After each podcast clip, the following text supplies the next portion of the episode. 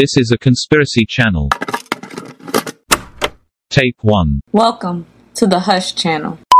Located inside of the forested lands of Colombia, South America, along the Bogota River, standing at 433 feet in height, is the Tequendama Falls. In 1923, a mansion was constructed near the edge of the falls by wealthy architect Carlos Arturo Tapias. There is no telling what lured Tapias to the site, but even if he had desired to be alone and at peace, the beautiful French-inspired residence was roaming with familiars and built on haunted soil. To not waste his Tapias would attempt to liven his abode by keeping it occupied. His mansion would spend the latter part of the roaring 20s as a hotel for socialites looking to have a good time, but the apparitions are bound to the land of which the hotel was built upon. After all, it was once a part of their homelands when they physically walked the earth, and often the last soil their feet would touch before their physical death. Certainly, the measure and presence of a plethora of the living's desires, wealth, power, influence, and frolicking about would not be able to reach them in death like it had in life. The Muisca indigenous once thrived in the Andean highlands of modern day Colombia before the Spanish conquest. They were a people just as advanced as the Aztecs and the Incas. It is said that the Spaniards were attracted to the area by the tales of gold that they heard the land of the Muisca Muisca possessed, linking the Muisca lands to the legend of El Dorado. In Muisca culture, it was known as far as the Caribbean Sea in those days that the Muisca tradition consisted of the nephew of the ruler, who was considered the golden one, would cover himself in gold dust and wash it off in the lake while tossing trinkets of gold into the waters of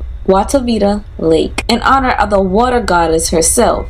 Guatavita. According to legend, just a little over 10 years after Christopher Hitler Sr. Columbus stepped foot into the Americas, of course the Spaniards were gold thirsty and began a quest for a legendary city of gold called El Dorado. Now this next part is history according to Spanish historian Francisco Lopez. However, it is said that history is written by the victor, and typically the victor's narrative is not completely true and is biased, so believe at your own discretion. According to legend, the Spanish began to search for the mythical city in Panama at first. And the son of a tribal leader named Panquiaco told subjects of the Spanish colonizer Vasco Nunez that there was a place in the mountains just south of them that was so full of precious metal that they would get fed up with it. It was said that the indigenous would sometimes divert the terrorizing of colonizers by steering them to other indigenous groups possessing gold. The lands Panquiaco referred to as the highlands of what is now the Colombian capital, Bogota, and what followed was what is considered one of the most beautiful gold rushes in the history of the world when in 1537 the Spain-bred colonizers descended onto Lake Guatavita, one of the holiest sites of the Muisca people. The colonizers would make efforts to retrieve the treasures thrown into the waters as tribute, but were never able to reach the bottom of the lake. The last attempt was in 1912, 11 years before Tapias started building a mansion on the land. The treasures paid in reverence to Guatavita have been protected by the depths of the lake to this day. However, of course, the main official language of South America and Mesoamerica is Spanish to this very day, due to the indigenous being colonized by the Spaniards. Colombia itself is named after Christopher Hitler Sr. Columbus. The indigenous were subjected by these people, and it was not in the very least a pretty situation. Not to mention, the Spaniards brought deadly foreign disease upon these people. The Muisca believed that they could find relief and escape the Spaniards terrorizing their land and people by jumping from the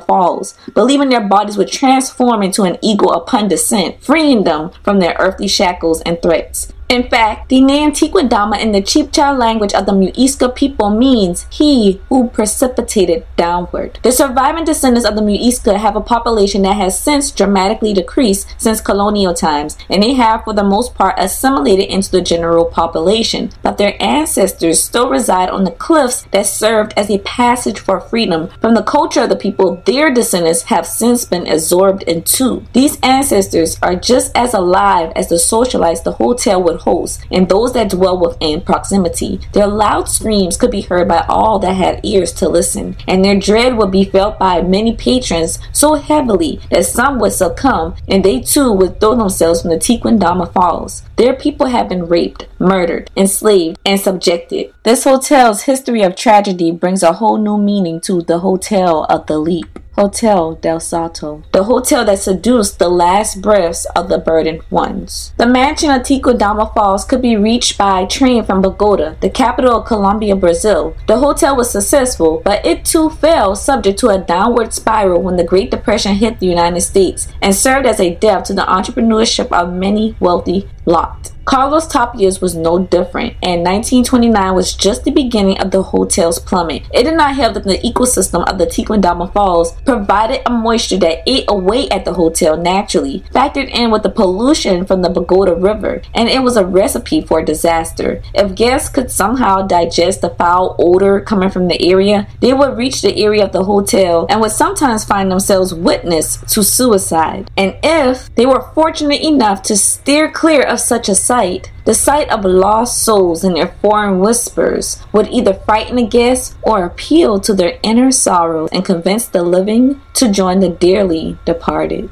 It was not long before it was all too much, and the hotel was abandoned, and vegetation began to take over. Still, it served as a magnet for those whose souls ached and the bodies of such people would be found on the grounds of the hotel. The thing about it is, the Muisca definitely believed in just due curses, and if they suffered, so would the colonizers who took their people, their bodies, their land, their sacrity away from them. And if these colonizers prove unreachable due to death and time, those descended from them and those with ancestors like them, innocent or not, would suffer like they did. After all, these colonizers did not care that the indigenous they pillaged were the innocent ancient inhabitants of this land. While the land the hotel was built upon should have been a sacred site, it was now glamored as a space and place for the elites of a people whose ancestors were of the likes that had no qualms laying waste to the indigenous of what became known as the Americas. The way of the old world was an eye for an eye. That would not change in death when the colonizers brought in religions and cultures that were pinnacled around those subjected and enslaved by them, simply turning the other cheek demanding a law and an order that intentionally ensured such eye for eye natures and reciprocities was eradicated as punishment for colonizers such as them. But the lost ones do not age, they do not change with the times. Their agony had to be felt too, not overlooked, not forgotten. Their people have been subjected so harshly that jumping from such elevated heights was considered a reasonable escape for over 20 years, beginning in the 1990s, the Hotel of Saints was officially abandoned. Today, it has been renovated to serve as a biodiversity and cultural museum. It is open to visitors. End of tape 1.